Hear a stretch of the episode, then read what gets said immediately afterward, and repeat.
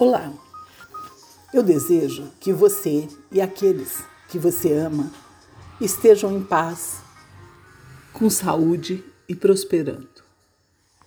A Arte de Evoluir é um podcast autoral. Meus textos refletem meus pensamentos, meus questionamentos e inquietações. Quando cito um livro ou a obra de outra pessoa, é para dizer que aquilo me inspira. Esse é o episódio número 6. Síndrome do Hulk e o Domador de Elefantes. A história do incrível Hulk, o herói da Marvel, onde um cientista, durante uma experiência, sofre um acidente e desde então, toda vez que fica irritado, se transforma num monstro verde e enfurecido. E não é por acaso que foi escolhida a cor verde. Quem nunca falou, estou verde de raiva? Pois bem, o Hulk é verde. O Hulk sai ensandecido, destruindo tudo o que está à sua frente descontrolado, enlouquecido. Passado o tempo da ira, ele fica em farrapos, prostrado. Antes disso, quando ele percebe a raiva tomando conta de si, tenta de todas as maneiras controlar-se, mas nada consegue evitar o surgimento do monstro. Por mais que tente, ele não consegue o autocontrole. Isso é familiar? Você já sentiu alguma coisa assim? Penso que em um ou outro momento da vida, em maior ou em menor proporção, muitos de nós sentimos isso. Mas há também uma patologia, o transtorno de explosão intermitente, onde é necessário o tratamento psiquiátrico psicoterápico. Se esses ataques forem frequentes, essas explosões emocionais acontecerem com muita frequência, mais de uma vez por semana, e perdurarem por dois ou três meses, necessário procurar um médico.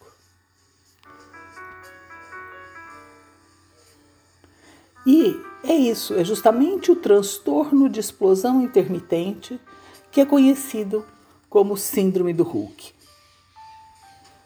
Uma vez desencadeado, impossível controlar aquela fúria.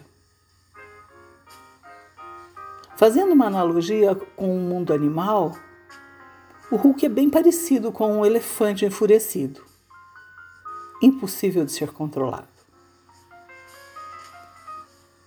Entretanto, ah, vemos com frequência imagens, filmes de um indiano, um homenzinho franzino, miúdo, fraquinho, conduzindo o enorme e dócil elefante.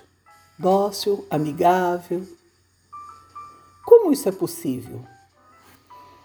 Como aquela força descomunal é controlada? Com treino. Assim também são nossas emoções. No episódio número 5, fizemos o mais básico dos exercícios de meditação, uma respiração consciente. Nesse episódio, vamos avançar um pouquinho, sabendo que não há limites nesse processo de autoconhecimento. Um texto de mais de 2.600 anos, o Dharmapada, escrito por Siddhartha Gautama, o Buda, que faz essa mesma analogia. As nossas emoções e um domador de elefante, um piloto de elefante. A meditação, os processos de autoconhecimento, as orações, podem ser esse adestrador do elefante.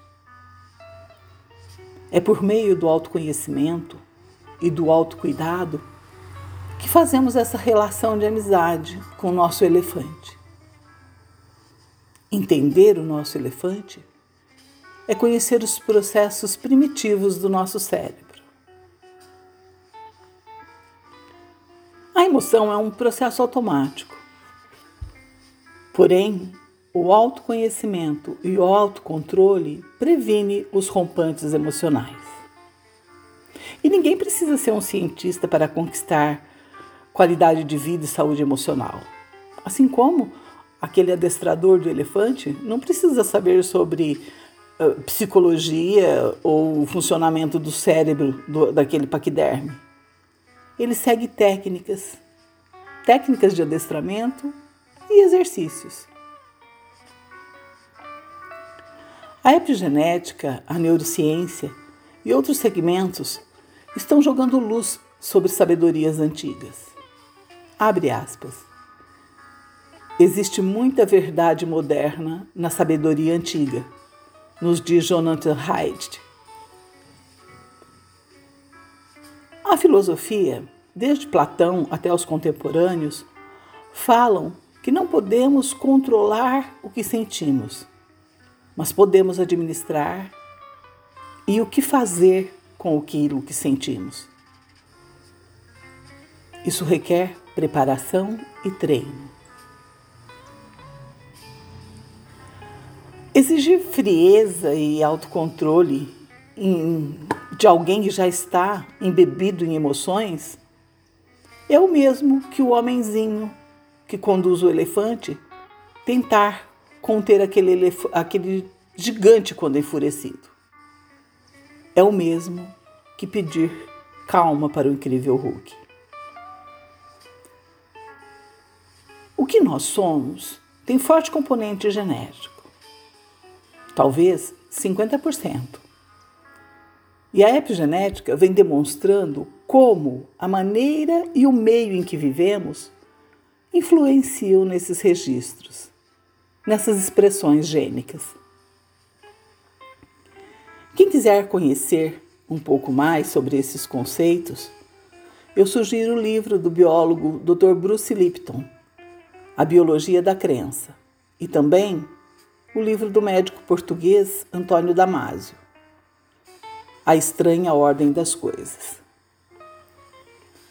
Então, vamos ao processo de autoconhecimento e administração das emoções. Mais um exercício de respiração. A respiração consciente controla as emoções e nós podemos controlar a respiração.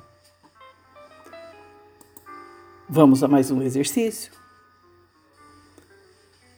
Se você quiser, dê uma olhada no episódio número 5.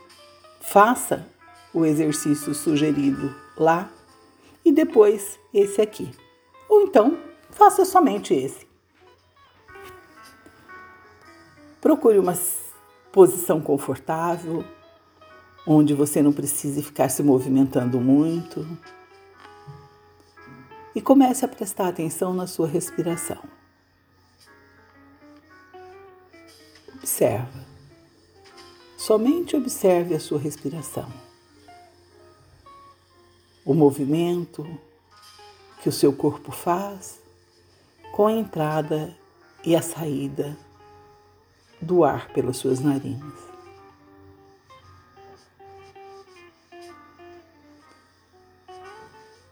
E agora vamos interferir. Vamos inspirar em três tempos, reter a respiração com os pulmões cheios, contando até três, e expirar em três tempos. Pode fazer isso de maneira sonora, bem marcada, assim.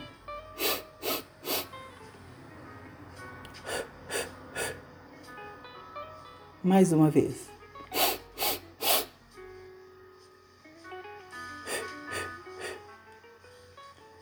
e continue no seu ritmo, no seu tempo, inspirando em três tempos, retendo o ar nos pulmões por três tempos e expirando em três tempos.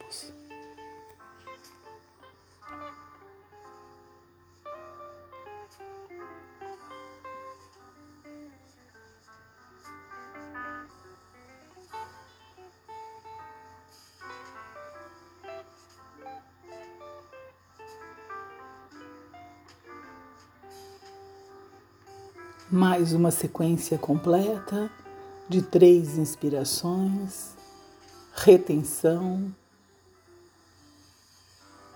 três tempos de expiração.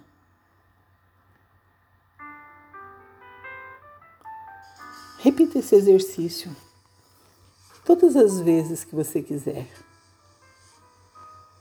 E nos vemos, nos falamos num próximo encontro.